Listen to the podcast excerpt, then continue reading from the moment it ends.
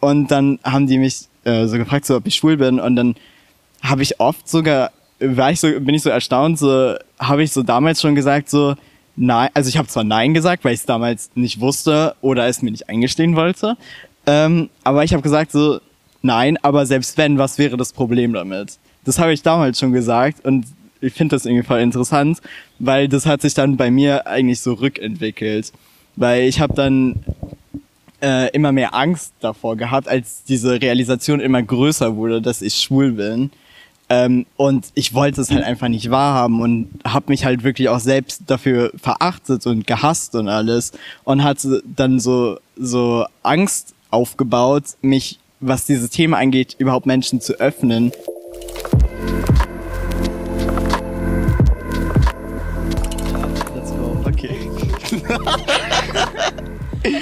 So Leute, herzlich willkommen ähm, zum Relatable Podcast mal wieder. Wir machen wie immer hier einen Sprung ins Wasser. Und was ist los? ähm, genau, ihr seid bei dem Podcast, der euch und eurem Thema eine Stimme gibt. Und äh, wie bei jeder Folge bitte? Also diesmal zwei. diesmal zwei, richtig, weil wir haben eine äh, besondere Konstellation heute. Wir haben zwei Gäste. Und ähm, ja, möchtet ihr euch kurz den Leuten mal vorstellen? Ja, also Direkt überfordert. ja, also ähm, ich bin Leon. Hast du das Thema eigentlich schon gesagt? nee, noch nicht, das kommt gleich. Ähm, okay. Oder ihr, ihr, könnt, ihr könnt es auch äh, ansprechen. Also halt so heute werden wir halt über LGBTQ und die Community und über Gender Identity und solche Dinge sprechen Ja. und ich als äh, als schwuler Junge werde dazu meinen Input geben und zusätzlich haben wir dann noch Hallo. Entschuldigung, bisschen awkward. Ähm, ja, hi, ich bin Nate. Wenn ich jetzt alle meine Labels nenne, dauert das vielleicht ein bisschen zu lang. ähm, ja, aber ich bin auch da. Ich kenne mich so ein bisschen aus mit Gender Identity und so ein Shit und let's go. Ja, genau. Weil ich dachte mir so, das ist eigentlich ein super wichtiges Thema. Ähm, und da, da habe ich dich dann, Leon, angeschrieben und du meintest, hey, das wäre übel cool, wenn wir das so zu dritt machen würden. Ähm, und genau das, deswegen sind wir hier. Und ich finde äh, super wichtig, dass gerade ihr dabei seid, weil äh, das Ziel vom Podcast ist eigentlich, dass Leute, die sich mit euch identifizieren können, hier finally mal jemand haben, der darüber spricht und der denen irgendwie so ein Gefühl von von ähm, Geborgenheit gibt, auch ein bisschen Perspektive und alles, ähm, weil generell wir werden ja darüber sprechen, das ist ein super heikles Ding und wo Ja. ich wo ich ähm, glaube ich gern starten würde, wäre wann habt ihr bemerkt, und da könnt ihr individuell äh, drüber sagen, ähm, dass ihr euch nicht mit diesen, in Anführungszeichen, erzogenen Geschlechterrollen identifizieren könnt? Also, ich würde sagen, bei mir hat es eigentlich schon relativ früh angefangen. Ich habe es nicht unbedingt so damals realisiert, so dass die Sache ist, äh, dass ich mich halt nicht so mit anderen Jungs unbedingt so krass identifizieren kann oder dieses Bild, was gemacht wird, weil ich hatte halt immer Interessen, die halt sehr ähnlich waren äh, äh, zu Mädchen. Also ich habe halt früh angefangen zu touren und dann war ich in Gruppen, wo nur Mädchen waren. Mhm. Oder ich habe halt Geige gespielt und in der Orchestergruppe, wo ich war, waren halt irgendwie auch nur Mädchen und alles. und von klein auf wurde, also ich wurde schon in der Grundschule, wurde ich immer gefragt, so bist du schwul oder so. Damals hatte ich gar keine Ahnung, so was überhaupt das, also was das überhaupt ist. So ich hatte ja das noch gar nicht entwickelt, so für Mhm. mich selber. Und aber ich sehe es halt auch so äh, an meinen Interessen, die ich, als ich kleiner war, so ich habe sehr gerne mit Puppen gespielt. Also das tun viele Jungs auch. Das hat jetzt nichts damit zu tun, aber es heißt ja immer so, Jungs sollen das nicht oder keine Ahnung was. Oder ich hatte auch ein Mhm. Kleid, als ich jünger war, weil ich einfach ein Kleid haben wollte. Und mein größter Wunsch äh, zu meinem vierten Geburtstag war halt einfach eine Puppe mit langen Haaren, die ich stylen konnte. Und ähm, ja, und dann hat sich das halt so immer weiterentwickelt. Äh, aber ich hatte vielleicht auch so ein bisschen, da habe ich so immer dieses Gefühl gehabt, so ich will den anderen nicht recht geben, so dass ich wirklich schwul bin. Und dann Mhm. habe ich mich halt eine Zeit lang auch ähm, angelogen und dann habe ich das immer so unterdrückt und war so, nee, ich bin nicht schwul. Und das war dann so mit 14, 15 hat das so angefangen, so ich, ich denke so mit 13, 14, 15 hatte ich so meine ersten Crushes auf irgendwelche Jungs, aber ich habe es damals halt nicht mal gecheckt oder ich wollte es einfach nicht wahrhaben, dass es so ist, weil ich, äh, weil überall hieß es so, ja, du musst an Mädchen interessiert sein, wann hast du eine Freundin, wie läuft's damit und keine Ahnung so. Und ich wollte halt einfach zwanghaft, dass es so ist. So. Ja, ja. Aber es war halt dann nie so. Und dann halt mit 16, 17 habe ich dann so die Realisi Realisation gehabt und halt diese, hab's mir halt selbst also zugestanden, dass ich halt schwul bin so und habe mich damit dann identifiziert und ja und hatte dann so meine Coming Outs und keine Ahnung was alles Ja, und ja. das war so ungefähr meine Story. Also es hat halt schon sehr früh eigentlich mehr der, oder gab es halt so Anzeichen. Natürlich gab es viele Jungs, die halt auch solche Dinge gerne machen und dann nicht schwul sind oder aber halt ich ich war nie so zufrieden oder konnte mich mit diesem Label, was ein Junge sein soll, identifizieren, konnte ich nie. Ja, also für mich jetzt noch erstmal die Frage, redest du jetzt spezifisch von äh, von ähm, von dieser Gay Realization oder dieses Gay Awakening oder generell, Ich- wann man bemerkt hat, dass man nicht dieses heteronormative Ja, genau. Wann, war, wann war für dich der Moment, wo du damit in Berührung gekommen bist, dass du dich mit etwas nicht identifizieren, äh, identifizieren kannst, was eigentlich irgendwie gesellschaftlich normal ist? als ich mit zwölf, direkt nachdem ich Herr der Ringe geschaut habe, Pirates of the Caribbean geschaut habe und sowohl Legolas, Eowyn, äh, Kira Knightley und Orlando Bloom hot fand. Joke. Nein, also das sind ja, das sind bei mir theoretisch zwei unterschiedliche Stories, weil es um einen halt Sexuality war irgendwie, okay, mit sieben hat man vielleicht gedacht, okay, ich werde irgendwann Ah, nee, du, du kannst das Mikro ruhig so halten, wie du es gerade hältst. Also Ähm. nur zur Info für die Leute, wir haben hier ein Mikro, das wird dann so aufgeteilt, deswegen ist zwischendurch mal still oder wir lachen und, oder so. Und äh, Ja. Leon macht die ganze Zeit einen auf Halt das Mikro näher, halt das Mikro nee, näher. so ist perfekt, nee, so ist ähm, perfekt. ja, wie gesagt, das sind bei mir zwei unterschiedliche Stories. Einmal Sexuality. Klar, mit sieben hat man irgendwann gedacht, ah, ich werde erwachsen und ich werde einen Mann heiraten und irgendwann drei Kinder haben. Und dann kommt so irgendwann mit Zeit kam dann bei mir so die Realisation so, hm, mit Frauen, Frauen sind eigentlich auch ganz toll. Und dann kam irgendwann nochmal die Realisation so, hm, eigentlich ist beides so mein Ding. Es war nicht wirklich so ein, ja, okay, ich hatte das auch wie bei Leon mit diesem internalized Homophobia quasi, dieses, ich will nicht so sein, ich will nicht anders sein als andere, weil man einfach Angst hat, dass andere einen nicht akzeptieren und dann ist es dieses, man lügt sich selbst an, bis man dann checkt, so, eigentlich, eigentlich ist es scheißegal. Und das war bei mir tatsächlich, ein, ja, das kam relativ früh und ich, jetzt muss ich überlegen, wie ich das formulieren kann, weil ich habe tatsächlich, ich habe über diese Frage gestern sogar tatsächlich noch nachgedacht.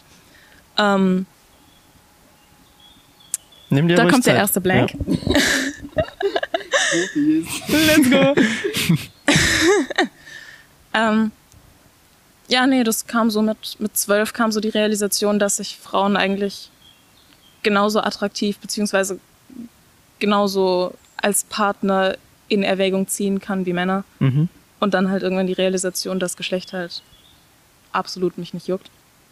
Ähm, was dann dieses, hey, ich bin, ich bin nicht cisgender, also ich bin kein Mädchen, kam bei mir ein bisschen später, weil ich sehr viel aufgewachsen bin mit diesem, äh, man wird von außen hin, wird einem gesagt, Frauen sind das und das und Frauen müssen so und so sein.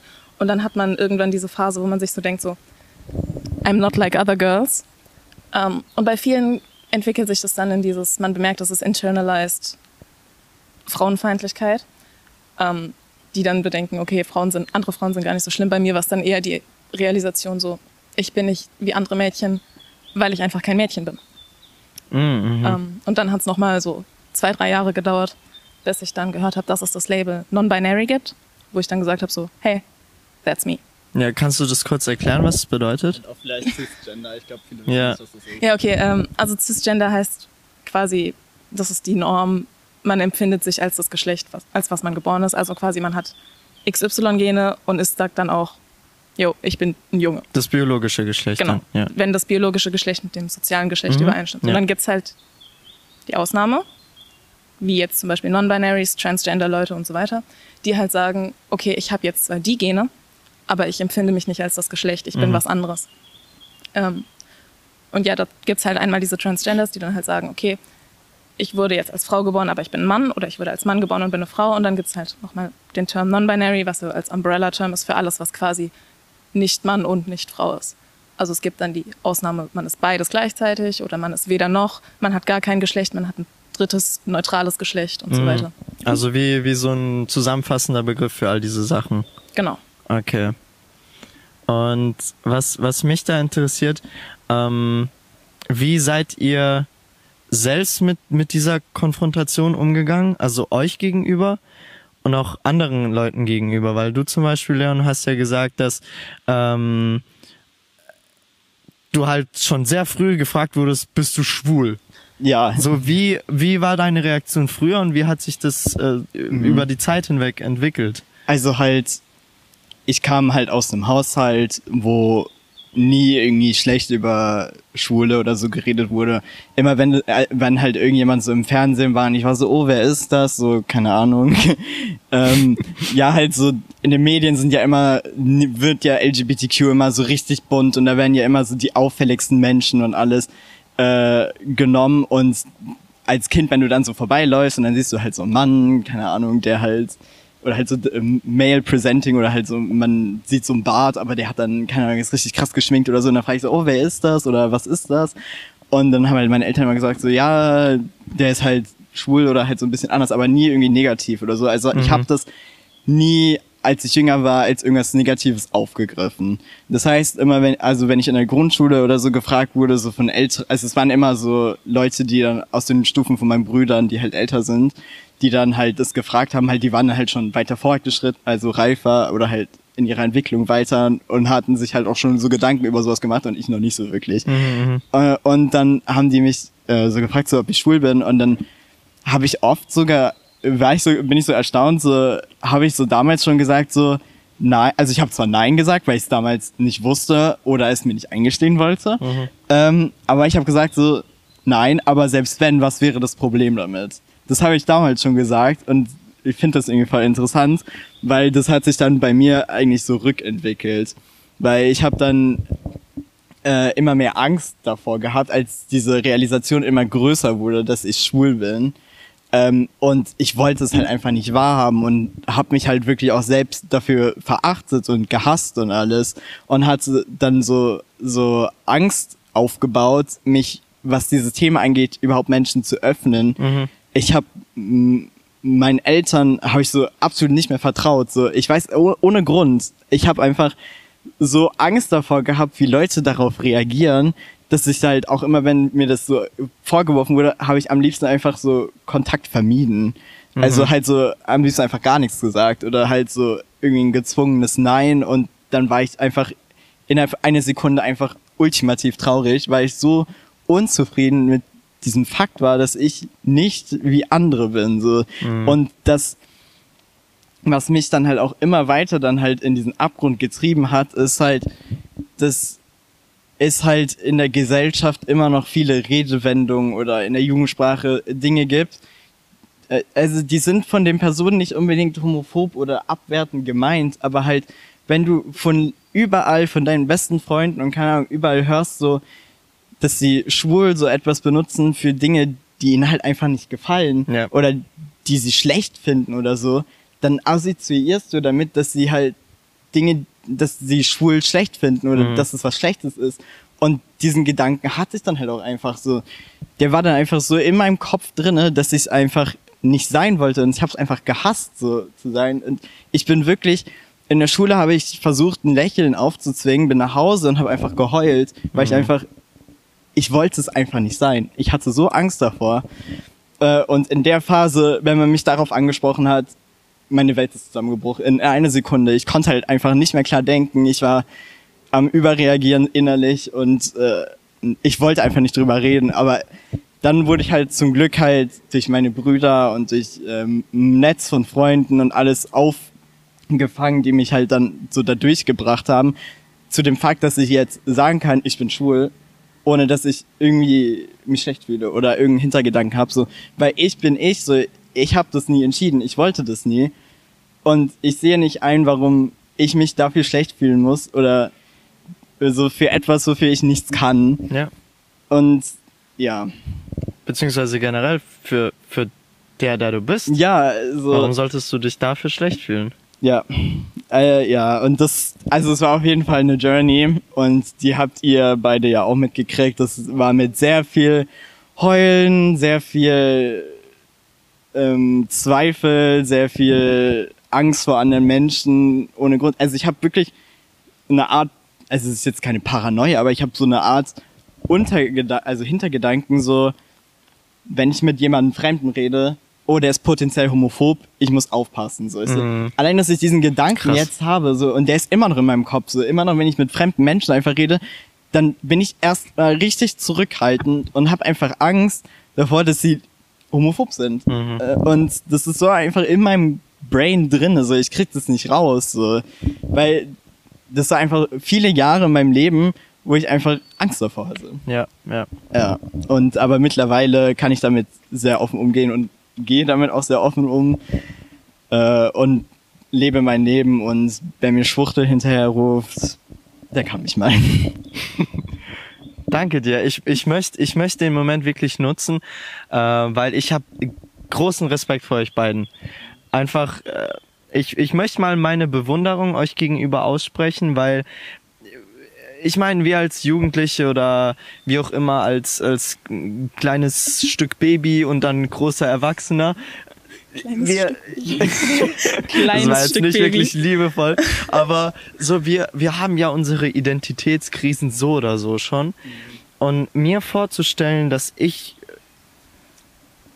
zusätzlich noch mich fragen müsste zur Frage, wer bin ich, so mit welchem Geschlecht identifiziere ich mich und auch noch gegen diese ganzen Hindernisse, die die Gesellschaft einem äh, in den Weg gestellt hat, durchgehen zu müssen, das ist insane. Und deswegen habe ich genau dafür so großen Respekt und auch, ich finde es übel, ähm, übel gut einfach, dass ihr auch darüber sprechen könnt und auch heute sprecht. Deswegen einfach so, danke dafür. Und ähm, Leon, du hast jetzt so ein bisschen von deiner Story erzählt. Ähm, Nate, wie, wie war das für dich, diese, diese Journey quasi? also dieses persönlich damit umgehen, bei mir war es auch so ähnlich wie bei Leon, muss ich tatsächlich sagen, dass es mehr, ich habe mir mehr Sorgen darum gemacht, was das Umfeld von mir denkt, als dass ich quasi tatsächlich sage, das ist nicht gut, wie ich bin. Also es ist auch, wie Leon gesagt hat, man sieht im Umfeld, sieht man immer nur dieses, dieses Karikaturhafte von Mhm. was LGBT ist. Oder man sieht halt in Filmen oder Serien, dass die LGBT-Charaktere, dass die das Leben um einiges schlechter haben und was auch immer. Und dann entwickelt sich in deinem Kopf natürlich so ein Bild von wegen, wenn ich das jetzt bin, dann wird es mir in meinem Leben nicht gut gehen. Und dann ist es eher dieses, was zum Beispiel bei mir war, dass man sich dann halt nachts manchmal in den Schlaf heult, weil man sich denkt, ich will nicht so sein, weil ich will nicht, dass es mir schlecht geht. Bis man dann halt irgendwann bemerkt, oder bei mir war es ja dann, dass ich mir dann irgendwann gedacht habe, okay, es kann mich halt nicht jeder mögen. Es ist mir scheißegal jetzt, was andere von mir denken. Was dann auch der Punkt war, wo ich gesagt habe, okay, ich gehe ab jetzt damit offen um. Aber es ist halt dieses, man ist von sich selbst unsicher, oder ich war halt von mir selbst unsicher, besonders auch auf Bezug auf Geschlecht. Mhm. Ähm, oder halt, ja, man hat Angst, wenn man das jetzt den Eltern sagt, vielleicht wird man rausgeschmissen oder was auch immer. Bei mir kam ja noch dazu, dass mein Vater des Öfteren irgendwelche Kommentare gegeben hat, wo ich mir gedacht habe, so, okay, das ist jetzt schon ein bisschen sexistisch, ein bisschen homophob, ein bisschen transphob. Womit man halt alles, ich sage jetzt mal, lernen muss, das größtenteils zu ignorieren oder halt auf diese Warnmerkmale zu schauen, kann ich mit der Person offen drüber reden oder nicht. Und das ist halt alles ein bisschen, ja, es ist halt einschränkend für eine Person. Und mitunter auch der Grund, warum es so vielen LGBT-Personen halt so schlecht geht oder halt, warum es so Fakten gibt, wie als LGBT-Person aufzuwachsen, ist traumatisierend. Ja, ja. Ich würde auch ähm, genau das jetzt ein bisschen vertiefen, ähm, weil ich stelle mir diese ganze Erfahrung oder diese Journey zum Teil sehr, sehr einsam vor. Sehr, sehr unsicher, äh, sehr anstrengend vor allem. Ähm, wie, wie hat sich für euch diese, diese Ablehnung oder diese Steine im Weg angefühlt und was, was hat euch irgendwie da so durchgeholfen, weitergeholfen? So, du, Leon, äh, hast erwähnt mit ähm, dem Freundeskreisnetz oder halt, äh, dass du da aufgefangen wurdest, auch von deinen Brüdern supportet. Ähm, wie kann man da gerne, also wie, was, was macht man da? So, wie findet man auch sich in dem ganzen Prozess? Also bei mir war das halt so, ich, ich habe ja richtig lang so in Denial gelebt. Also ich wollte es halt einfach nicht wahr oder ich habe einfach diesen Fakt ignoriert. Einfach aus meinem Leben so, so das existiert nicht, so das ist kein Thema, keine Ahnung was. Ähm, und mich hat das so, ich wurde so wachgerüttelt ähm, durch, das waren, also es waren so drei Momente, wenn ich ehrlich bin. Mhm. Ähm, und das waren halt so, der erste Moment war ähm, von meinem einem Freundeskreis. Wie, ich weiß noch, wir waren irgendwie nach einem Geburtstag, standen wir so an einem Bahnhof oder so.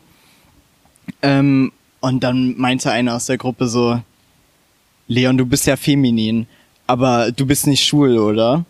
Und das war so ein Moment, wo ich einfach so im Boden versinken wollte. Mhm. Vor allem so, ich glaube, da wusste ich schon eigentlich so unterbewusst, so, dass es stimmt. Aber ich wollte es halt einfach nicht sagen und alles. Und ich habe einfach nur, ähm, ich weiß gar nicht mehr, was ich genau gemacht habe, aber ich glaube, ich habe einfach nur geschwiegen. Ich habe, glaube ich, einfach nur geschwiegen. Und dann gab es wieder einen Moment, so auf der Neckarwiese, wo wieder ich so in der Gruppe von, in diesem Fall nicht unbedingt Freunde, aber halt so Bekannten war. Mhm. Und da hat einer eine Radlerfrage gemacht, so. Und die war, Leon, bist du schwul? No. Doch. Doch, und du kennst die Person auch. Ähm, und äh, die und da, da ich ich war einfach schockiert. So, Mhm. Ich hatte Tränen in den Augen. Ich war so, was passiert hier? Ja. So, ich war einfach überfordert in dem Moment. Ich weiß ehrlich gesagt auch nicht mehr, wie es weiterging dort. Aber so dieser Moment, so dieses, oh mein Gott, so sie finden es heraus, so die Leute um mich herum, die wissen so. Aber ich habe es irgendwie noch nicht so realisiert und weiß es Mhm. nicht. Und dann gab's halt einen Moment, also da, da hatte ich dann so, in dem Prozess hatte ich dann so angefangen, ähm, mir halt so mehr Gedanken zu machen, so weil ich hatte das Gefühl, ich muss es jetzt so machen, so mich mehr damit auseinanderzusetzen und so wissen, so wer ich bin und und es nicht mehr verdrängen und alles. Ähm, und ähm, aber halt, ich habe mich irgendwie trotzdem in dieser Gruppe am Anfang nicht unbedingt so sicher genug gefühlt, weil, also wie ich vorhin gesagt habe, das mit den Witzen und der Jugendsprache und alles so, ich hatte halt irgendwie Angst davor. So. Ja. Also diese, ich bin immer noch sehr gut befreundet mit diesen Menschen und so, aber zu dem Zeitpunkt konnte ich das einfach noch nicht so gut einschätzen, so was die Intentionen, also oder was sie damit meinen, so wenn Mhm. sie sowas sagen. Halt so, die meinen das absolut nicht homophob oder böse, aber es ist halt so in dieser Jugendsprache und ähm, man greift es halt so, wenn man in dieser Situation ist, wenn man nicht geoutet ist, dann sieht man eh so hinter jeder Ecke so sein potenzielles Outing oder keine Ahnung was so. Mhm. Man ist richtig paranoid. Anders kann ich es echt nicht beschreiben. Man ist einfach nur paranoid. Das hört sich auch echt so an. Ähm, und dann habe ich halt äh, eine andere Freundin kennengelernt oder bin in so eine andere Freundesgruppe Mhm. reingeraten. Und die eine, die hatte mich mal, also ich habe so mit ihr geredet, so wir waren, wir saßen im Unterricht so nebeneinander und dann meinte sie so, also wenn du nicht schwul bist, also so, mittlerweile kann ich so drüber lachen, aber damals war ich so, oh mein Gott, damals war ich noch richtig schockiert über die Sache. Aber halt, desto mehr ich diese Person und dann halt diesen Freundeskreis kennengelernt habe und halt einfach gemerkt hat, so wie herzensliebe Menschen das sind und wie offen die sind und dass sie halt auch ohne diese ganzen Jugendsprache und alles klarkommen. Und da habe ich mich dann halt so richtig wohl gefühlt das erste Mal. Und da habe ich mich dann richtig aufgefangen gefühlt, da habe ich mich auch als äh, als erstes geoutet in diesem Freundeskreis. So so da war wo der Moment so wo ich so aufgegangen bin würde ich sagen oder halt so mich halt so gefunden habe. Aber halt, wenn ich diesen Freundeskreis nicht gefunden hätte oder so, ich weiß nicht, was mit mir passiert wäre, weil, also entweder kann ich mir vorstellen, dass ich mich immer weiter verschlossen hätte und dann halt in so eine endlose Spirale von Selbsthass und Selbstzweifel so, so gerate, weil irgendwann muss das halt einfach raus, irgendwann muss man mit Leuten reden so und dann halt, weil ich gesehen habe, so in meinem Freundeskreis kann man das oder haben das alle sehr gut akzeptiert, so habe ich mich dann in meinem anderen Freundeskreis auch geoutet und dann halt habe ich auch mit meinen Brüdern erst geredet, weil ich irgendwie mit meinen Brüdern einen besseren Draht hatte als mit meinen Eltern, Mhm. weil meine Eltern haben halt jetzt nicht homophobe Dinge gesagt, aber die waren nicht unbedingt gebildet auf dem Themengebiet. So. Halt, die haben dann zum Beispiel manchmal so Sachen gesagt, so, ja, Transsexuelle, das ist ja auch nur so ein Phänomen, was wir hier im Westen haben. Das äh, offensichtlich so ist das ein First World Ding. Und ich dachte Mhm. nur so, nein, ist es nicht so. Schon mal, also jetzt nicht, aber halt so, es gibt auch Transsexuelle in jedem Land. So da ist es LGBTQ nur nicht so oder haben nicht die Möglichkeit, so laut oder halt so ihre Meinung zu sagen oder halt in den Politik mitzumischen, weil es gibt Länder, da gehst du ins Gefängnis, wenn du schwul bist oder es gibt die Todesstrafe im Iran, so. Ja. Da, da werde ich auch auf das Thema Ja. werde ich später auch noch kommen, ja. Aber so, ja, das war so meine Geschichte, so wie ich so aufgefangen wurde äh, in so einem Netz. Und ich, also es gibt ja in der LGBTQ-Community eine, in, bei Jugendlichen eine sehr hohe Selbstmordrate. Also es ist wirklich erschreckend hohe. Also, und das hängt meiner Meinung, oder ich glaube, das kommt daher, dass diese Personen nicht unbedingt einen Halt finden. Hm. Halt, wie zum Beispiel, ich hatte diesen Freundeskreis, der mich halt aufgefangen hat, wo ich mich dann öffnen konnte und dann meine Person entwickeln können, sondern es ist, glaube ich, bei diesen Personen so, dass sie sich so in sich selbst verschotten und dann sich nach äh, so nicht öffnen und einfach so im Selbsthass versinken und dann, ja. Und dann im Endeffekt sich dann das Leben nehmen. Also, Ja, also ich, ich könnte mir auch nicht vorstellen, wie ich leben kann, wenn ich vor mir selbst fliehen muss. ja. Das, ja. äh, also das, Das kann man how? auch nicht. How? Es geht nicht so. Und zu dieser Realisation muss man kommen. Und aber dafür braucht man halt einfach Hilfe. Ja. Oder ich habe sie auf jeden Fall gebraucht. Bestimmt gibt es auch Leute, die das auch so hinkriegen, keine Ahnung. Aber ich, ich wäre, ich wäre endlos versunken, hätte ich diesen Halt nicht gehabt. Ja, also es stimmt schon, man braucht auf jeden Fall so ein Support-System. Ich glaube nicht, dass da jemand komplett, tatsächlich komplett alleine durchkommt. Ähm, es ist halt tatsächlich am Anfang dieser Journey ist es immer so ein, oder zumindest für die meisten ist es so, ein, man fängt erstmal an, sich abzuschotten oder sich zu isolieren von anderen, weil man denkt, ich bin anders und vielleicht mögen die anderen mich nicht so oder man merkt halt so Witze, wie Leon schon gesagt hat, wo man sich denkt so, hm, eigentlich fühle ich mich da jetzt schon ein bisschen angegriffen oder ich fühle mich da jetzt schon ein bisschen unwohl mit. Aber was ich denke, was dabei wichtig ist, um das jetzt einen ganzen, ein bisschen positiveren Twist zu geben, dass früher oder später sollte für jeden irgendwann die Realisation kommen, hey, es gibt Leute, die mich akzeptieren und es gibt Leute, die sind vielleicht auch genauso wie ich. Und das war es zum Beispiel bei mir, dass ich am Anfang zwar gedacht habe, okay, ich bin jetzt the one gay friend in der Gruppe, bis man dann halt irgendwann bemerkt, nee, eigentlich sind viele davon so oder man trifft sich, oder also trifft, ähm, man findet halt im Internet zum Beispiel Leute, mit denen man relaten kann, mit denen man dann halt darüber spricht, wo man sich quasi sein eigenes Support-System aufbaut. Ja. Und das ist halt so, sag ich jetzt mal, der erste Schritt zur Selbstakzeptanz, der für jeden irgendwann kommt. Der wichtig, also der halt auch wichtig ist und so. Es hört sich so an, äh, wie als ob man realisiert, dass man kein Defekt ist.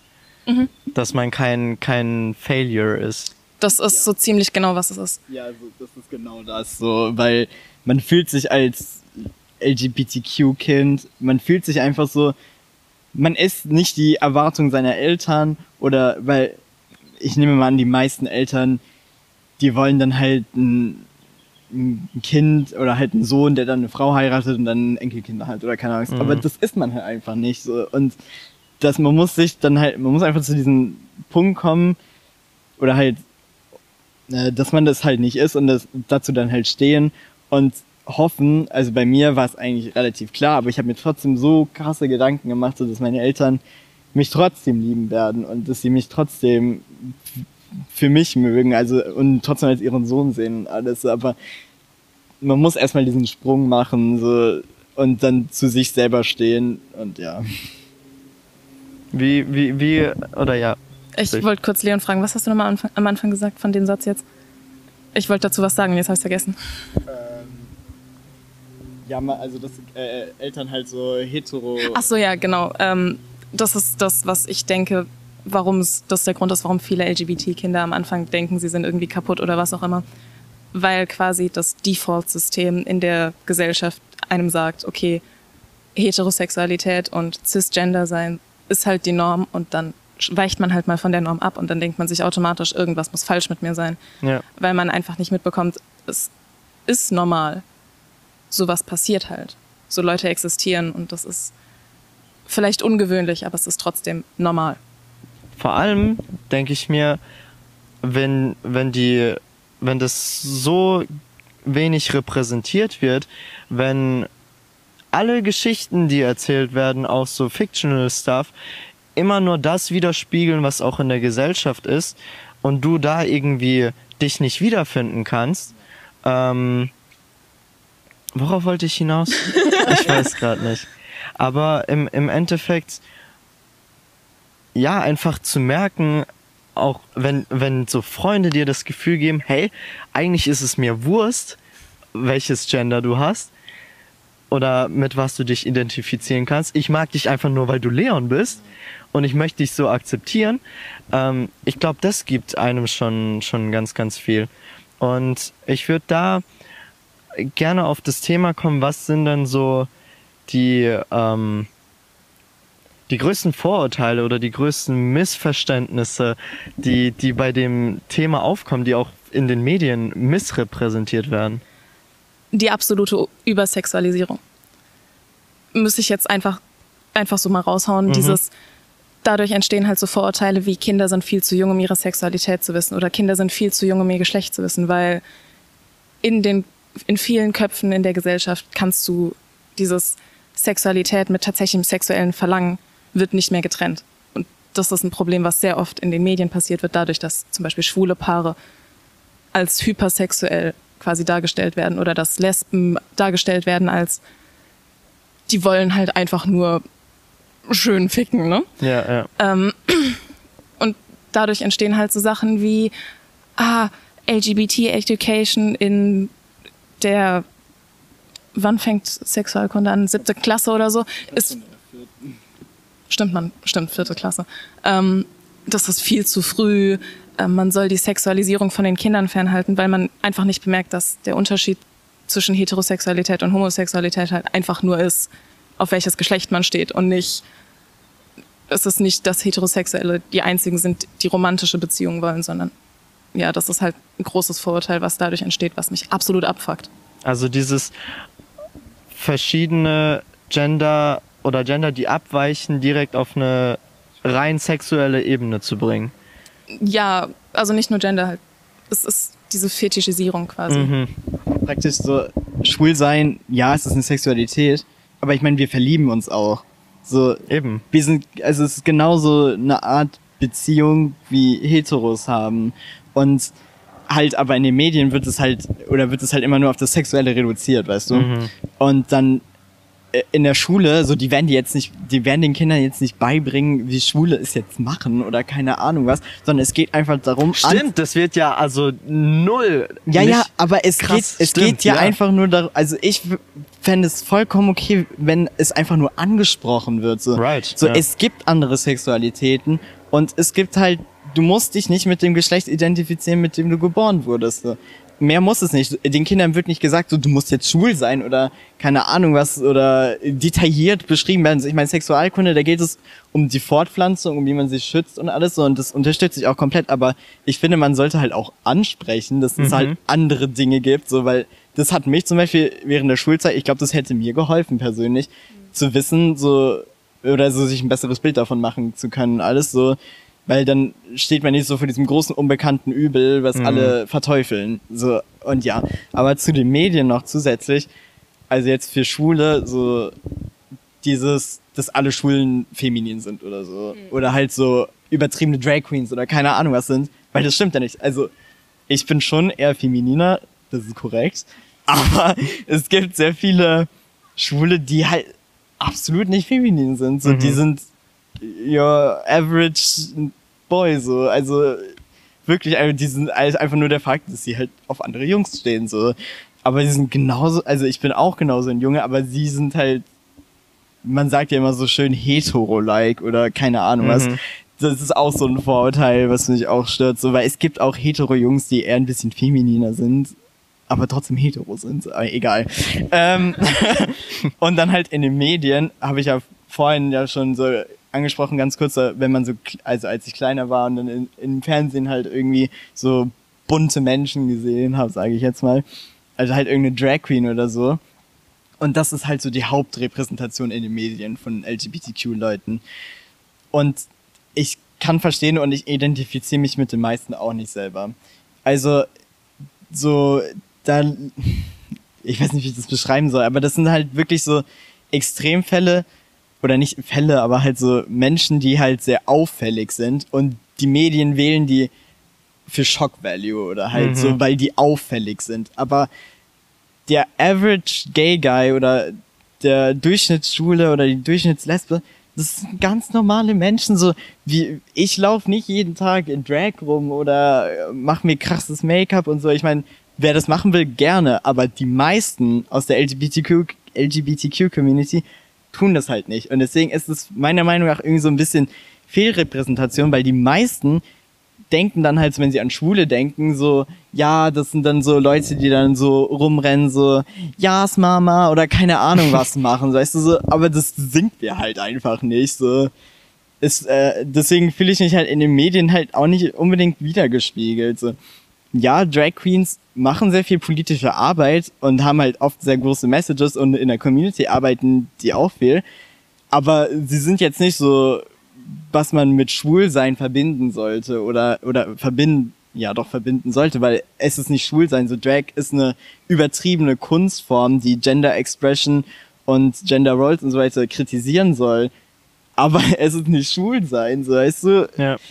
Ja. Also, dass man quasi die Dinge getrennt voneinander hält. Ja, oder halt, das ist mehr, dass sie mehr so Durchschnittsmenschen nehmen, sag Ja, ich mal. So ja. irgendwelche, keine Ahnung, irgendwelche Celebrities, die halt schwul sind, aber halt nicht so übertrieben sich äh, präsentieren oder Mhm. keine Ahnung was so und die halt mal zu solchen Gesprächen einladen, über solche Themen reden. Und das fände ich halt persönlich halt auch besser und nicht dieses auf so schaut, wie bunt die LGBTQ-Community ist und so.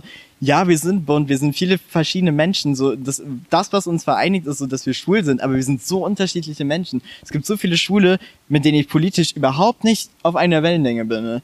Aber, aber wir sind halt beide schwul so und wir sind halt da drunter so zusammengebunden, sage ich jetzt mal. Mhm.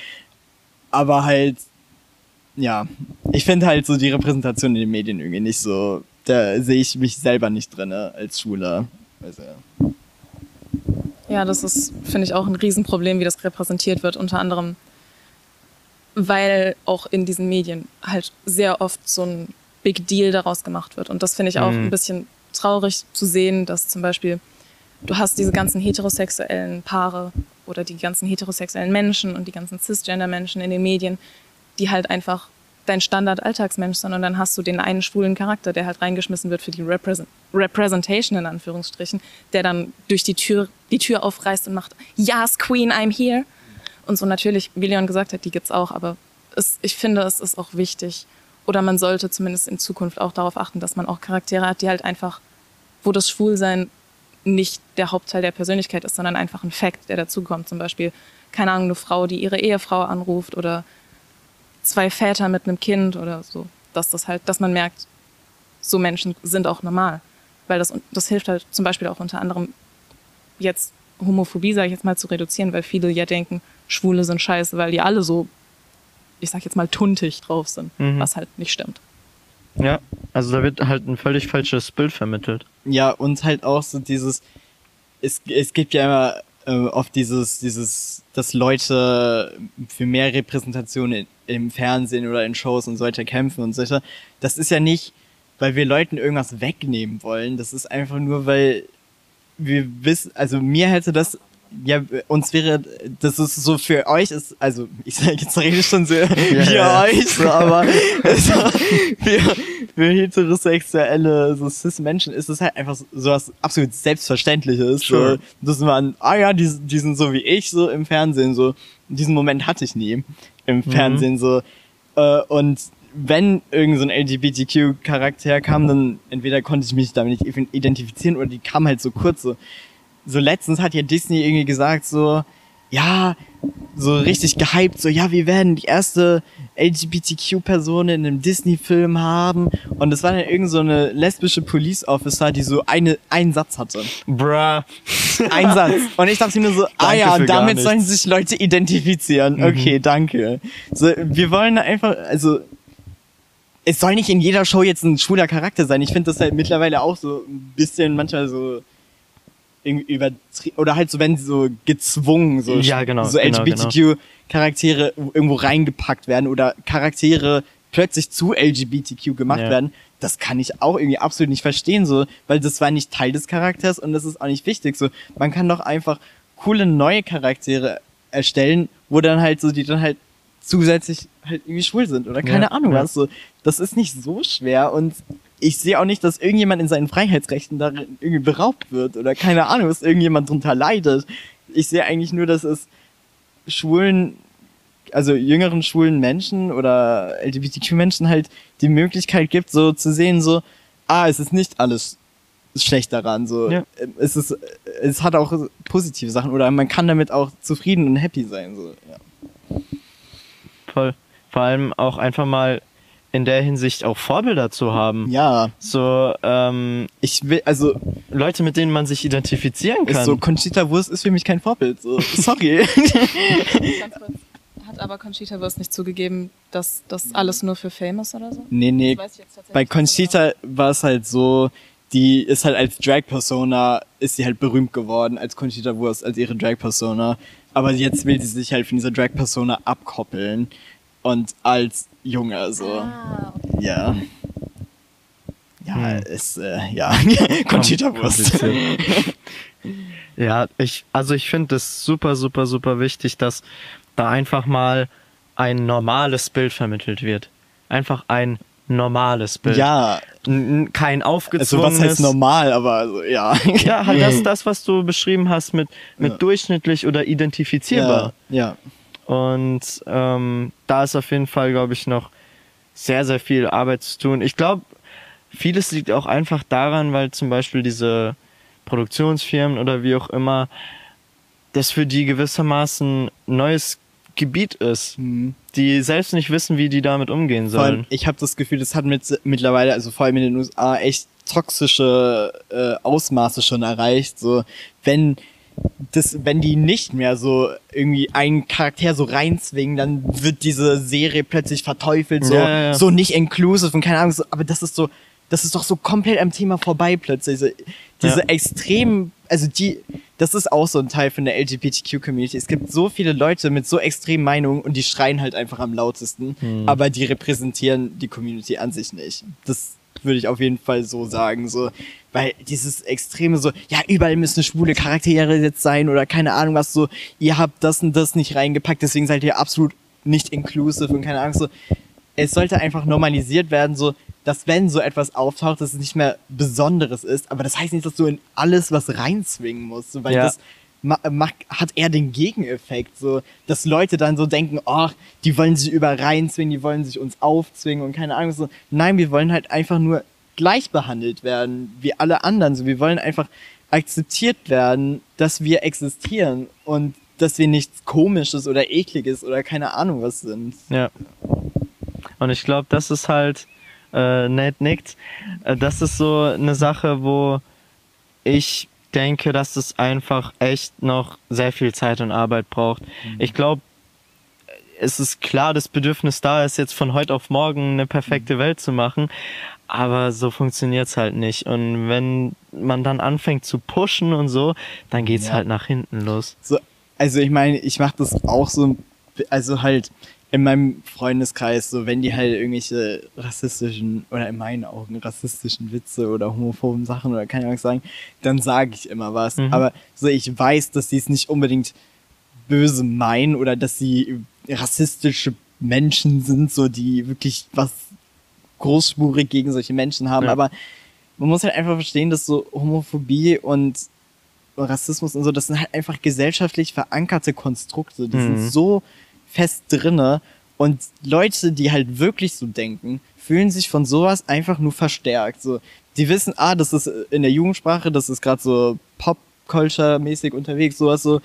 Ach ja, das ist ja vollkommen normal, so zu denken, so ist vollkommen legitim und hat sein, seine Begründung und alles. Und das hat es halt einfach nicht.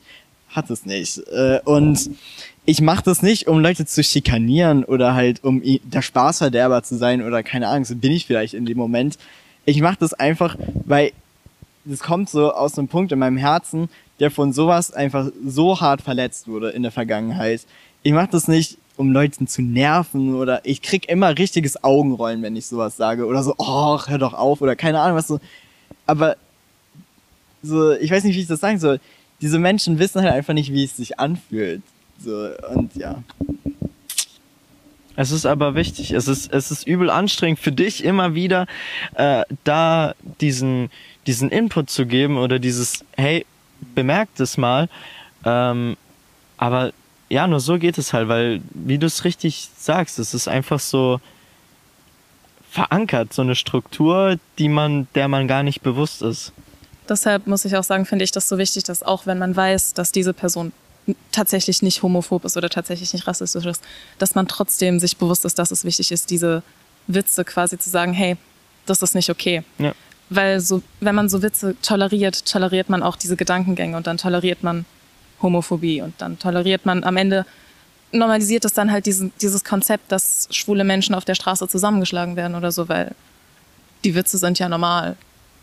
Das ist halt, ja, man muss da schon sich bewusst sein, was für Gedankengänge man quasi in die Welt hinausspeit, auch wenn man nicht tatsächlich selbst so denkt. Hier eine Frage. Fühlt ihr euch eigentlich sicher in dieser Welt, wenn ihr um euch herum all diese Dinge erfahrt mit Diskriminierung und ähm, Ablehnung und sowas? Also das ist ja erstmal ein fetter Schritt, dahin zu kommen, zu sich zu stehen und zu sagen, hey, hier bin ich und so bin ich. Und dann nochmal einen Schritt zu machen und irgendwie dahin zu kommen, zu sagen, hey, ich, ich fühle mich sicher hier in dieser Welt und akzeptiert. Nein. Also ich fühle mich absolut nicht, also ich fühle mich in meinem Freundeskreis, fühle ich Ja, mich sicher ja. und ich habe dieses Supportsystem, in dem ich mich sicher fühle. Aber alles, was darüber hinausgeht, bin ich mir absolut bewusst, okay, wenn ich jetzt was Falsches sage oder wenn ich jetzt mit einer falschen Person rede, kann es tatsächlich passieren, dass mir irgendwas passiert, dass diese Person mit mir nicht übereinstimmt und mich deshalb jetzt fertig macht oder was auch immer oder im schlimmsten Fall umbringt. Es ist nur, dass ich mir mittlerweile angewöhnt habe, ich habe keine Angst mehr davor. Ich weiß, diese Probleme, diese Gefahren gibt's, aber ich denke mir, wenn es halt passiert, passiert das halt. Und Also ich muss auch sagen, wie gesagt, in meinem Freundeskreis und alles fühle ich mich absolut sicher. Außerhalb nein. Einfach nein. Ich habe gestern, wollte ich mich, äh, da habe ich mich mit einem Freund in Mannheim getroffen und ich, ich hatte irgendwie so mega Lust, mich zu schminken. Verstehen vielleicht nicht alle, aber keine Ahnung, es macht mir Spaß halt. Ähm, und dann habe ich mich so angeschaut und war ich so, hm, ich muss alleine hin Bahn fahren und hm, ich muss alleine zurück Bahn fahren. Und dann habe ich mich abgeschminkt, weil nein, ich fühle mich damit einfach nicht sicher, ich zu sein. Also also wirklich komplett so nach außen zu zeigen, so oder halt so Dinge zu machen, die Leute assoziieren mit schwul sein, obwohl es eigentlich auch nur Vorurteile sind. So Ja. nur weil ich mich schminke, heißt es nicht, dass ich schwul bin und nicht jeder Schwule schminkt sich so. Aber bei mir ist es jetzt halt der Fall, aber ja, ähm, und halt zum Beispiel, ich war auch letztens irgendwie in Darmstadt und hatte auf dem Rückweg so, ich war auch mit einem Freund dort, wir waren halt, wir sind halt beide schwul. Und äh, unsere Bahn hat halt irgendwie 30 Minuten Verspätung. Und dann saßen wir da und haben 30 Minuten äh, und dann hat sich jemand zu uns gesetzt und haben wir 30 Minuten echt sympathisch miteinander geredet und alles. Und dann am Ende hat er so gefragt so, aber äh, also nur mich so, weil bei mir ist es anscheinend auffälliger, keine Ahnung. Also, aber du bist nicht vom anderen Ufer, oder? Vom anderen Ufer. Ja, also bin ich schwul, so war die Frage. Aber also allein wie er gestellt hat, zeigt schon, dass er, dass es für ihn was Schlechtes ist, weißt Mhm. du? Aber du bist nicht vom anderen Ufer, oder? So, und dann habe ich, doch- hab ich gesagt, so, doch, wir sind beide schwul. Und dann war so, oh, okay, sorry, dass ich gefragt habe, äh, seid ihr zusammen? Ich so, nein. Und dann hat er einfach geschwiegen. Und als die Bahn kam, ist er vor uns weggerannt. Und das habe ich einer Freundin erzählt und die hat sich dann halt wirklich Sorgen gemacht. So. Und ich meine, wenn sich Menschen so Sorgen machen, dass ihre Freunde oder ihre Freundin oder keine Ahnung was, so in der Öffentlichkeit sich in Gefahr setzen, nur weil sie anders sind und das nicht mal ausgesucht haben. Wer würde sich das aussuchen? Wer will diese Paranoia? Wer will dieses Gefühl haben? Oh mein Gott, ich muss aufpassen, wie ich mich verhalte. Oh mein Gott, ich muss aufpassen, was ich sage, weil ich könnte zusammengeschlagen werden oder also wurde ich jetzt persönlich noch nicht, aber ich wurde so oft schon als Schwuchtel oder als Schwuppe oder keine Ahnung was bezeichnet. Mittlerweile also ich würde nicht sagen, also ich glaube, jemand, den das null berührt, der ist ein Psychopath. Also mich trifft es schon immer noch ein bisschen, aber viel weniger als früher. Äh, und in der Zeit, wo ich äh, mir absolut unsicher war, in meiner absoluten Zweifelphase, habe ich, war ich halt viel im Internet unterwegs und ich habe so viele Hasskommentare gelesen und so, die haben mich so kaputt gemacht. Ich dachte mir nur so, da waren so viele so, ja, verbrennt alle Schule oder alle Schule sind scheiße oder keine Ahnung. So extreme Sachen und ich dachte mir nur so, also ich, es hat mich einfach kaputt gemacht, so. Und diese, diese, zu wissen, dass es Leute gibt, die diese Mentalität haben, Mhm. äh, die in der Welt rumlaufen, dann fühle ich mich halt einfach nicht sicher, weil ich gehe, ich gehe einfach, um mich selbst zu schützen, vom Schlimmsten aus, weißt du? Ja. Dann kann ich, dann setze ich mich dem geringsten Risiko aus, so. Ja. Insane. Ich kann mir wirklich, das ist, ich, ich kann mir das nicht mal vorstellen, wie das sich anfühlen muss, nicht mit einem Gefühl von Sicherheit rausgehen zu können. Einfach nur aufgrund, aufgrund von sich selbst, so, das äh, ist halt insane.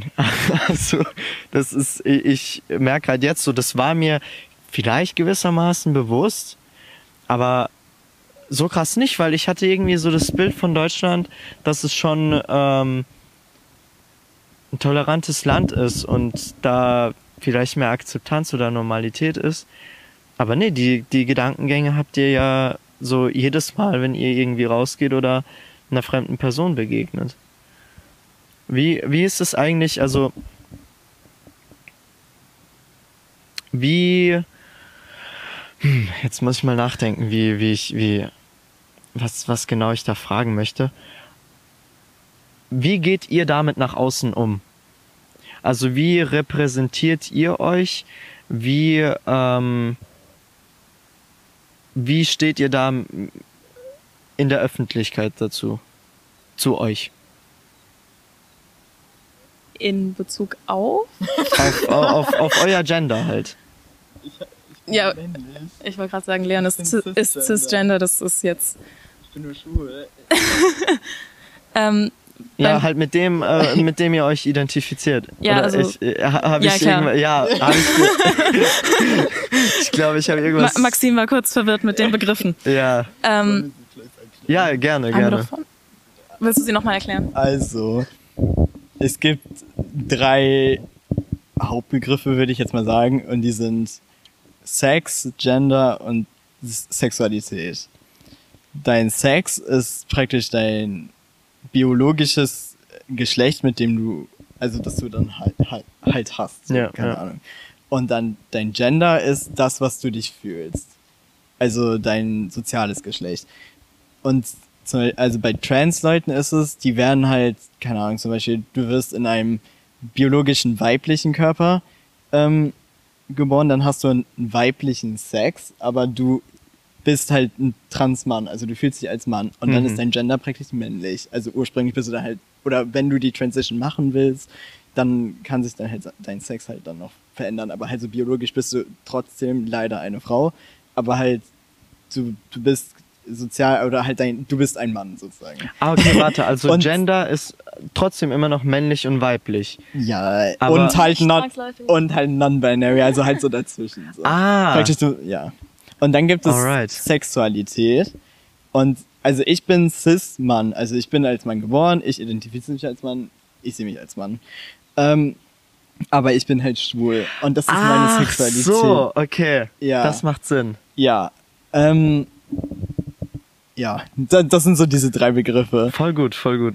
Ähm, Also ja, was gibt's? Hä, was war die Frage nochmal? ähm, wie, wie ihr so, euch selbst präsent- repräsentiert. Also ich muss ehrlich sagen, wenn ich alleine unterwegs bin, dann versuche ich einfach der, der Junge im Schatten zu sein, so Mhm. einfach nicht aufzufallen, einfach so, hm, bitte schaut mich nicht an, ich Ja. will nicht auffällig sein, weil ich einfach Angst habe, wie Leute reagieren. Aber halt, wenn ich mit Freunden unterwegs bin und halt auch geschminkt bin und so, ich, du kriegst die abscheulichsten Blicke, aber halt, du musst halt irgendwie so dazu stehen, weil du willst nicht nachgeben, weißt Mhm. du. Ich, ich, wenn ich mit Freunden unterwegs bin, gebe ich mich viel selbstbewusster und halt charakterstärker, als ich, wenn ich alleine bin, so. Und ich weiß ehrlich gesagt nicht, was davon mehr ich ist, aber irgendwie ist es beides ich, Mhm. aber es ist halt komplett situationsabhängig. So, ja. Ja, bei mir ist es eher so, ich würde sagen, ich bin selbstsicher genug, dass ich halt zero fucks gebe, was andere von mir denken und dementsprechend, auch wenn ich allein irgendwo hingehe, ich meine, jetzt nicht nur von meinem Geschlecht aus oder von meiner Sexualität aus, sondern halt auch zum Beispiel von meinem Fashion-Stil bin ich ja sowieso, ich sag jetzt mal anders als die Norm und dann denke ich mir, dann gibt's ja, dann hat es ja auch keinen Sinn, wenn ich jetzt mein Geschlecht verstecke, nur um dann am Ende die trotzdem dreckige Blicke zu bekommen, weil ich halt mich halt trotzdem anders anziehe oder so. Und da ist es dann so, ja, okay, wenn mich Leute halt hässlich angucken, dann ist es denen ihr Problem und nicht meins. Das ist so der Standpunkt, auf dem ich bin. Wie, wie bist du zu so einem starken Selbstbewusstsein überhaupt gekommen? Weil ich finde es bewundernswert, das ist ähm, auch äh, abseits von, von Thema Gender, Sexualität äh, ein übel schwieriges Ding. Wie, wie hast du so ein, wie bist du zu diesem Zero Fucks Given gekommen? Es war eine lange Journey. Es war eine sehr lange Journey. Ähm, ich weiß tatsächlich nicht, wie genau oder was genau meine Gedankengänge waren. Es war einfach nur dieses, irgendwann kam halt die Realisation, es kann mich nicht jeder mögen. Warum sollte ich mir dann Mühe geben, jedem zu gefallen? Hm. So, das Wichtigste ist, dass man mit sich selbst zufrieden ist. Oder das, und wenn ich mit mir selbst zufrieden bin, dann ist es mir scheißegal, ob jetzt der Günther von was weiß ich da hinten denkt, ah, was ein scheiß Faggot, sage ich jetzt.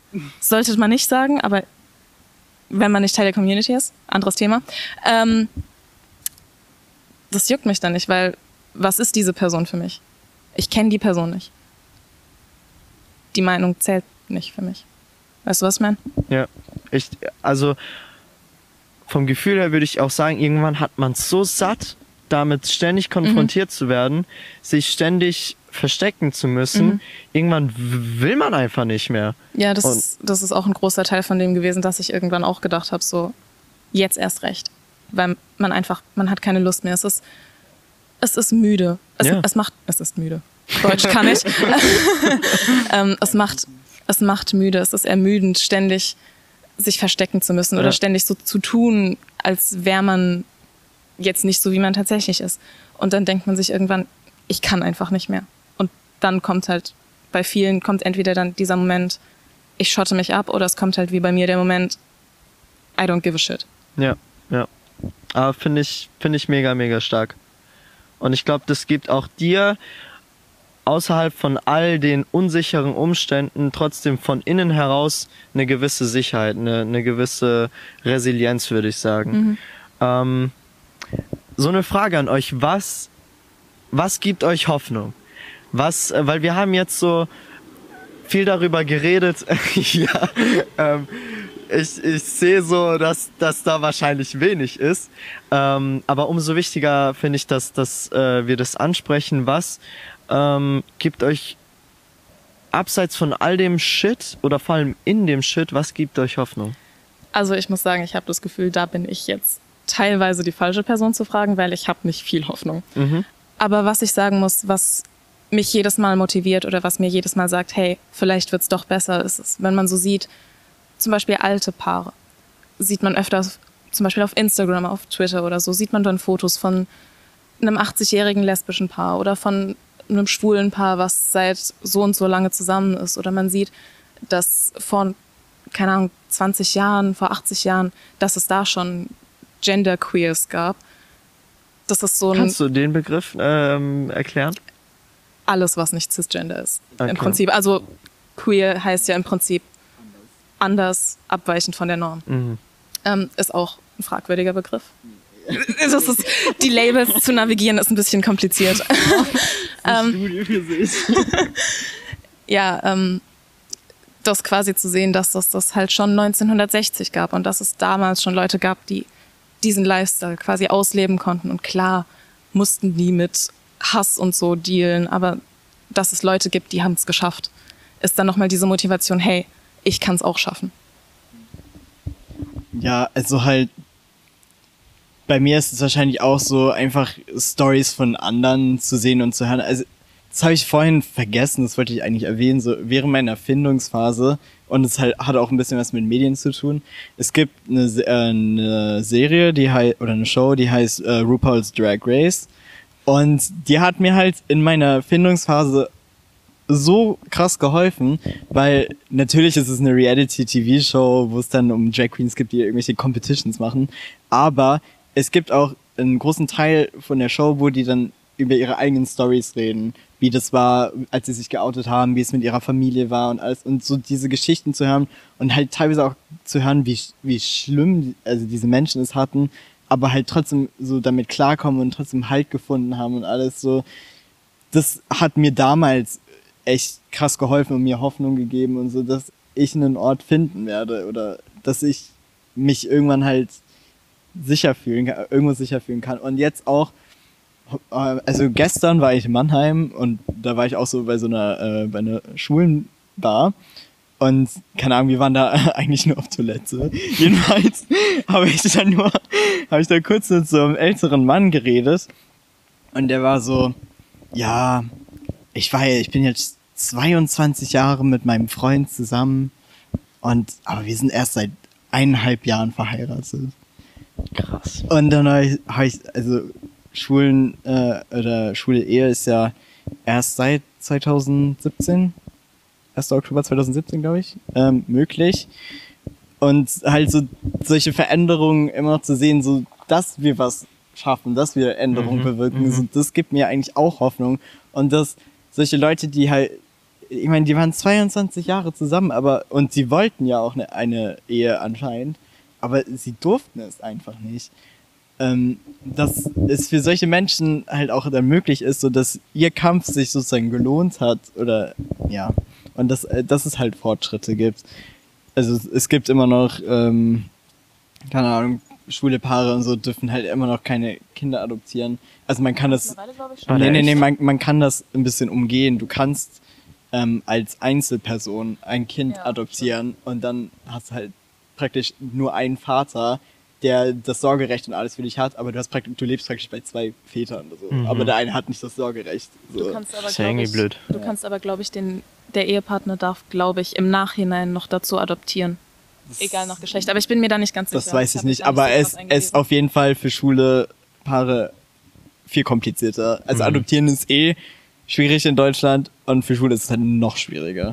Und ja, aber halt so diese Veränderung zu sehen und ja, und dass halt auch immer mehr Leute zu sich stehen und halt ist so keine Angst haben, sich zu verstecken. Ich meine, so, ich bin gestern durch Mannheim gelaufen und da, da ist einer durch die, ähm, durch die, diese Hauptstraße da gelaufen, wie so ein Fashion Model. Und ich hab's so gefeiert. und ich habe den später dann auch noch in der Schwulenbar gesehen. Also deswegen bin ich mir ziemlich sicher, dass er Mhm. gay ist. So. Aber don't assume, guys. so, aber ich habe das so gefeiert, so, das ist einfach, es gibt viel mehr Menschen, die damit offen umgehen. Oder da waren, da, da, da saßen so Leute und der eine hatte so eine, so, so eine Papi-Maske einfach auf und äh, Papi-Maske? ihr, Ich wollte gerade sagen, das ist jetzt vielleicht. Warte, ein warte. Äh, Das ist ein bisschen Mikro. Sonst hört man Nate so, ja. nicht. das ist ein bisschen zu. Ich wollte gerade sagen, das, das ist ein bisschen arg weit in die Materie, weil das ist schon, das, das hat schon nicht mehr wirklich was mit Ja. Gender und Sexuality zu tun, sondern mit äh, fucking Kinks eigentlich. Ja. Oder halt Comfort Identities und so ein Shit. Das ist ein komplett anderes Thema eigentlich fast schon. Ja, aber Fetische und sowas ist ja eigentlich auch etwas, was so in CSDs und sowas aufgegriffen wird, weil das ist ja Was auch sind CSDs? ähm, ähm, CSD steht für Christopher Street so, ja. Day.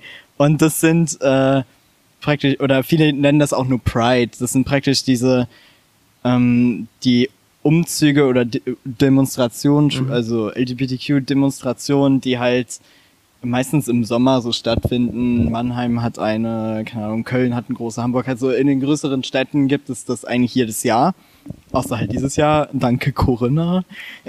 Hast du gerade Corinna Ja, ich nenne nenn Corona immer Corinna. Einfach Corinna. Ja, jedenfalls, ähm, Fetische ist auch so ein Thema. Also ich glaube, viele Menschen haben eigentlich so irgendwelche Fetische oder Sachen, die so, die sie halt irgendwie speziell antören, aber das ist so ein Tabuthema in Mhm. unserer Gesellschaft. Und deswegen ist das halt irgendwie auch ein bisschen Teil von der, vom CSD und so weiter, weil ich nehme mal an, weil Schwule und so weiter halt eh schon diesen Struggle haben, so, so zu sich selber zu stehen, dass sie schwul sind und so, dass es für sie nicht so nochmal so eine extra Hürde ist, so dazu zu stehen, dass sie, keine Ahnung, BDSM mögen oder was ist das? Mhm, Also, ja, so und ja. Aber halt, das ist auch so eine Sache, weil die LGBTQ-Community, wir nehmen äh, ähm, da war gerade ein Marienkäfer. ja, jedenfalls, ähm, wir nehmen, wir nehmen so unterdrückte Communities auf, aber es gibt halt viele, die sich auch da reinzwingen wollen oder die LGBTQ-Community und die Plattform, die die LGBTQ-Community sich erkämpft hat, ausnutzen wollen. Mhm. So, zum Beispiel, das ist so, das ist äh, so, ich, ich glaube, das ist nicht so alt, der Teil, oder diese, also es gibt Maps, heißen die. Minor Attracted People. Das ist einfach nur eine Verschönerung für Pädophile. Weißt du? Und die wollen sich in die LGBTQ-Community reinschmuggeln, so, weil es ja auch nur eine Sexualität ist und keine Angst. Und ich denke mir so, nein.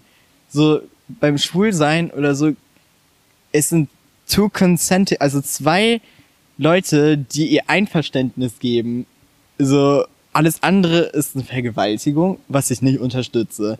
Mit Minderjährigen, also wenn du eine ältere Person bist und dann mit Minderjährigen machst, ist einfach, also Pädophil, also es ist einfach eine Pädophilie und das kann ich moralisch halt nicht unterstützen. So solche Menschen sollten halt äh, Hilfe holen, so, also so, ich meine, beim Schwulsein kommt niemand zu Schaden, weißt du so, aber bei, bei Pädophilie, ich meine, Kinder, die können kein Einverständnis geben. Sie sind einfach nicht mental reif genug. Und solche Gruppen versuchen sich dann halt auch in die LGBTQ-Community reinzuschmuggeln und diese Plattform zu nutzen. Ähm, und dadurch, dass solche Communities sich äh, mit der LGBTQ-Community in Verbindung setzen, so wirft es die LGBTQ-Community in vielen Punkten auch in ein schlechtes Licht. So. Ja, ja. ja. Finde ich, sollte man aber auch noch dazu sagen, dass du, glaube ich, niemanden oder kaum jemanden finden wirst, der tatsächlich sagt, Ja. also in der Community selbst, die tatsächlich sagen, okay, wir akzeptieren euch. D- Nein. Nein. niemand, niemand will diese Pädosexuellen, wie sie sich ja teilweise auch nennen, was mich absolut abfuckt.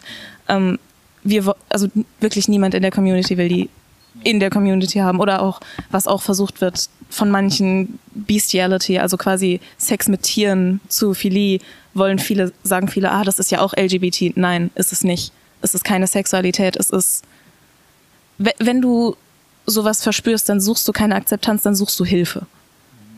Und das hat einfach, sowas hat keinen Platz. Sowas sollte man nicht normalisieren und deshalb hat es keinen Platz in unserer Community. Ich finde es da schwer, eine Linie zu ziehen oder allgemein eine, eine Einschätzung zu machen. Deswegen, ja, lasse ich das einfach auf mich wirken. Ich finde, da sollte man die Linie ziehen, wie Leon gesagt hat, beim Consent, bei der Einverständnis. ja, ja, voll, Weil voll, voll. Kinder, Tiere können keinen Consent zu Sex geben Ja. oder halt zu einer Beziehung.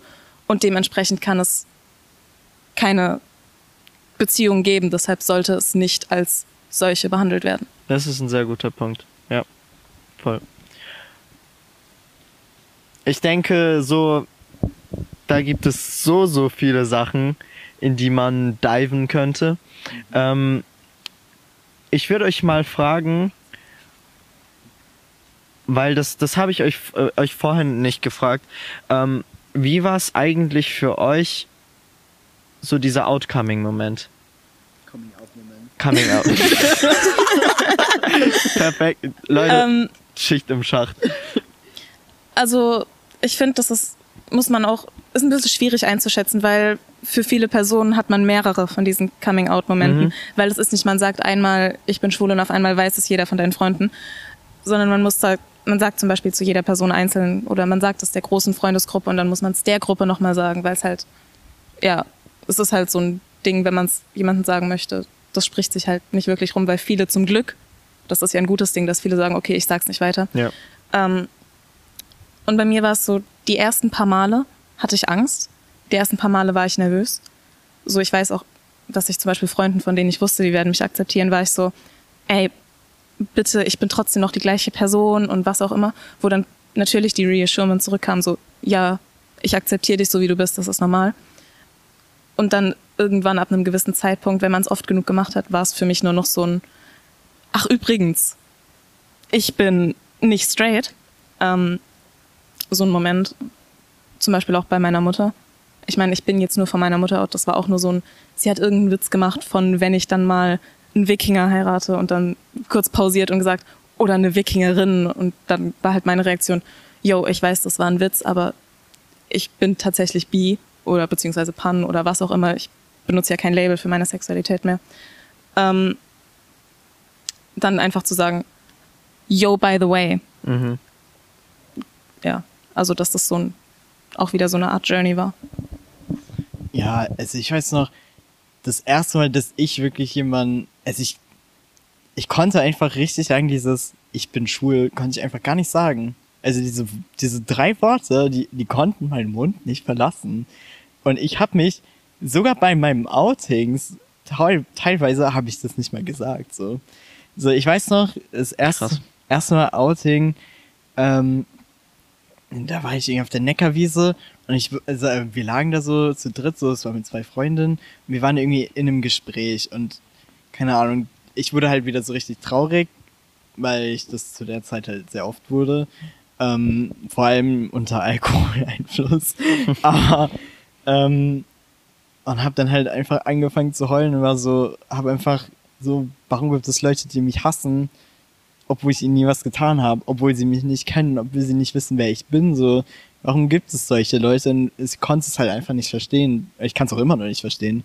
Ähm, und ich habe dann halt einfach losgeheult und dann habe ich so Andeutungen, oder ich habe ja gesagt so, dass ich halt auf Jungs stehe oder sowas, aber ich habe nicht gesagt, ich bin schwul, so. Mhm. Das habe ich einfach nicht gesagt, weil ich einfach diese Worte einfach gehasst habe irgendwie.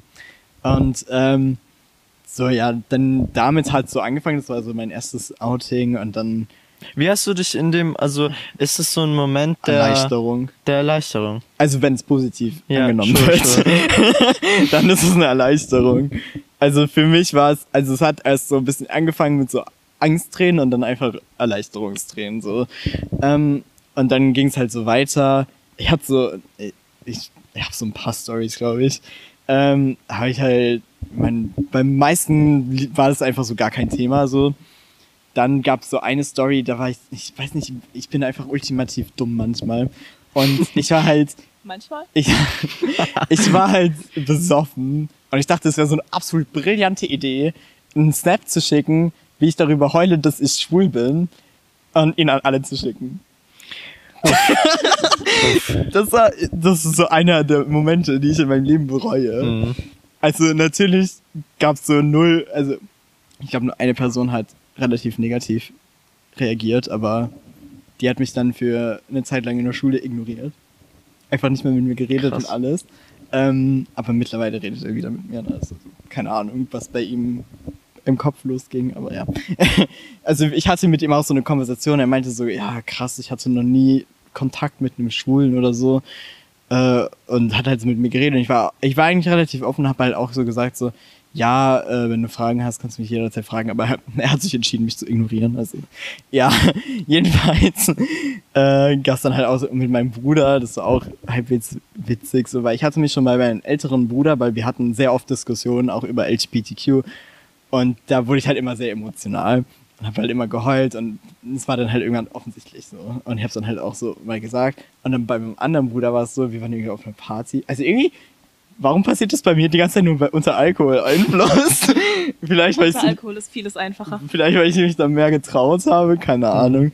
Ähm, jedenfalls war dann so mein mittlerer Bruder zu mir so, Leon, du bist so wie, wie ein schwuler bester Freund, nur dass du nicht schwul bist.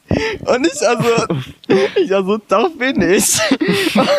Und er so, nein. Ich so, doch. Und er so, nein. Ich so, doch. Er so, ah, du hattest doch eine Freundin. Ich so, nein, hatte ich nicht. Ich weiß nicht, wo du das her hast. Und dann musste ich meinen ältesten Bruder holen. Ähm, und war dann so, ich bin schwul, oder? Und er so, mhm. und, dann, und dann war mein mittlerer Bruder so, oh, okay. So, so mega gechillt äh, reagiert und so. Ich hatte eigentlich in meinem Leben nur positive Reaktionen, außer halt der eine, der mich dann halt ignoriert hat. Ja, ja. Ja. Ich nehme mal an, bei mir war es halt auch so, viele wussten es halt schon, bevor ich es gesagt habe. Wegen Vorurteilen und was man so vermutet und alles. Und ja. ja ich denke mal in dem halt Moment, Stereotype. Ja, ist so. Ich treffe halt ein paar Stereotypen. in dem Moment ist es, denke ich mal, wahrscheinlich, dass es für dich so der größere Schritt ist, ähm, Mhm. ja, das es ist, zu sagen, als das- für andere das ja, genau so. Zu hören. es ist so für mich halt eine Sache, so oder für mich so ein Schritt, so Ja. du kannst es gerne so vermuten oder halt schon wissen davor, so, aber halt so, so dieser Moment, dass ich dir genug vertraue, dass ich dir sage, Right. so das, das soll da sollte so der Wert des Moments sein, so ja. Ja. Ja. Ich würde euch, äh, um das ganze Ding abzurunden, die Frage stellen, die ich ähm, eigentlich in jeder Folge immer stelle.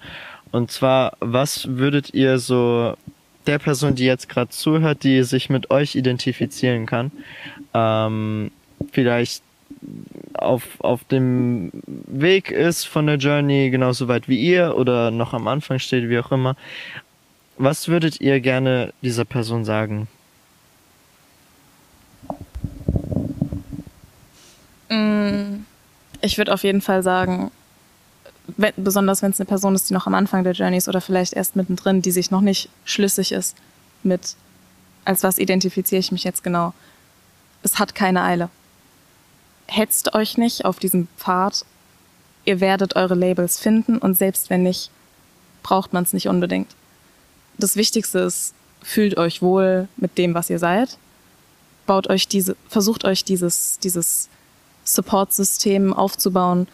Ähm, achtet darauf, welche, also, dass ihr genug Freunde habt, die euch akzeptieren. Vielleicht auch über Online-Freundschaften oder was auch immer. Und einfach nicht aufgeben. Es wird vielleicht nicht unbedingt besser, aber es wird einfacher. Und man fängt an, mit sich selbst klarzukommen und dieses Selbstbewusstsein aufzubauen, was man braucht, um so durch den Tag zu kommen. Und ja, diesen Punkt zu erreichen, dass man kann es schaffen. Also keine Sorge, was das angeht. Ja, ich würde einfach sagen, so, wenn ihr euch selbst gefunden habt oder ihr zu einem Punkt in eurem Leben gekommen seid, so, diese Person will ich sein oder mit dieser Person bin ich zufrieden, so, dann steht zu euch selber, dann, also, aber ihr seid natürlich nie gezwungen, so, alles nach eurem Tempo, so, wenn ihr das so übereilt, dann kann es halt auch sehr schnell schief gehen oder halt zu sehr viel Verletzungen und sowas führen. Aber so einfach nach eurem Tempo, nach eurem Empfinden, lasst euch nicht unter Druck äh, setzen von der Gesellschaft. So, ihr seid niemand verpflichtet zu sagen, wer ihr seid. So, das ist komplett eure Sache. Und wem ihr das anvertraut, ist auch komplett euch überlassen. Ihr seid niemandem verpflichtet, eine Erklärung zu geben, wer ihr seid oder warum ihr so seid. So. Und ja, ich würde sagen, einfach so, also sobald ihr das gefunden habt, seid einfach stolz auf euch selber. Und das ist etwas, was meiner Meinung nach viele auch falsch verstehen, so diesen Leitsatz, so be proud es geht nicht darum, so, dass man stolz ist, schwul zu sein. Das ist keine Errungenschaft, so, sondern es ist einfach, man soll stolz sein, dass man es geschafft hat, zu sich selber zu stehen und dass man sich selbst gefunden hat und dass man trotz all den Steinen in seinem Weg so zu sich stehen kann. Und das ist für mich was Be Proud so bedeutet, weil der Weg ist nicht einfach und es wird wahrscheinlich auch in Zukunft nicht unbedingt viel einfacher werden, aber es wird auf jeden Fall besser und du findest ein Netz oder halt eine Community, wo du dich sicher finden, äh, fühlen wirst und da bin ich mir ziemlich sicher, dass jeder da jemanden finden kann. So. Danke euch dafür. Ich finde eure Worte einfach super wichtig und das, was ihr sprecht, das merkt man euch an. Also man merkt einfach, dass das von, von einer Tiefe auskommt, die von Erfahrung zeugt, die von schwierigen Phasen und Zeiten zeugt, die, die von, von Stärke und Überwindung zeugt. Und dafür möchte ich euch einfach nochmal den Respekt aussprechen. Ähm, und ihr habt das sehr, sehr schön gesagt. Ich würde an der Stelle einfach mal sagen ähm, oder euch fragen, wo, wo euch die Leute Hi sagen oder anschreiben können auf Insta oder so. Wenn ihr das möchtet. ähm, ja, also mein Insta ist leonrenner25. Ich bin gerne bereit, so, also falls Leute zuhören, die auch LGBTQ sind und vielleicht mit irgendjemandem reden wollen über das Thema, ich bin immer, also immer bereit, mit Leuten darüber zu reden. Ich nehme eigentlich auch jedem auf Insta an, weil I need the fame. Und falls ihr Drag mögt, könnt ihr mein ist so, Go for it. könnt ihr meinen äh, Drag Insta Account Nora unterstrich Gretz unterstrich äh, folgen. Ist ein Wortspiel für No Regrets. Nur so. Und nicht Nora Gretz, bitte. Okay. Ja, ähm, ja, it has been butchered already. So. Ah ja. Leon Renner 25 nochmal so. Äh, ich gehe ja davon aus, du wirst wahrscheinlich sowieso wieder Ich so einen Post machen, ja. wo du verlinkst, ja. Ähm, aber ich sag's trotzdem nochmal dazu. Eight net, net. Bruder, wenn man nicht mal, wenn man nicht mal seinen eigenen Namen aussprechen kann. Die Nora Gret und Nett. Zu meiner, zu meiner Verteidigung, ich bin vor vielleicht zwei Stunden aufgestanden und habe nichts intus bis auf einen Liter Kaffee. ähm, nee, äh, at Nate-FML. Ähm, ich nehme auch gerne Fragen an oder was auch immer. Ja. Wenn jemand Unterstützung braucht oder was auch immer. Oder einfach nur das Gefühl, dass jemand sagt, hey, you're valid. Meine DMs sind offen. Ja. Ähm, wir hatten jetzt in, in dieser Folge leider keine Zeit, um die Fragen auf Insta jetzt explizit zu beantworten. Ähm, ich muss aber sagen, so das, äh, was ich davor gelesen habe, ähm, hat sich eigentlich mit dem gedeckt äh, von den Fragen, die hier jetzt aufkamen. Ähm, deswegen hoffe ich, dass, dass da in der Hinsicht das meiste geklärt ist. Ansonsten, wie gesagt, schreibt äh, Leon und Nate gerne an. Ähm, und mich findet ihr unter @maxim M-A-K-S 6 Ys und M. Ich habe immer noch keine Alternative gefunden. Es ist insane. Und ähm, genau, wir alle freuen uns über eure Rückmeldung. Und ja, ansonsten, wenn ihr auch ein Thema habt, über das ihr gerne sprechen ähm, würdet oder auch über ein Thema schreiben wollt, das, das dann im Podcast repräsentiert werden soll, ähm, tut das gerne. Es gibt auch eine E-Mail, das ist relatable.podcast at gmail.com. Relatable mit zwei R. Schreibt mich da gerne an. Und ähm, ja, dann bringen wir äh, euer Thema und euch mit auf den Podcast. Und ansonsten bis zum nächsten Mal, Sonntag, 13 Uhr haut rein, danke, dass ihr da wart, danke, dass ihr auch zugehört habt. Und ähm, bis dahin, haut rein und Kuss auf die Nuss. Disgusting.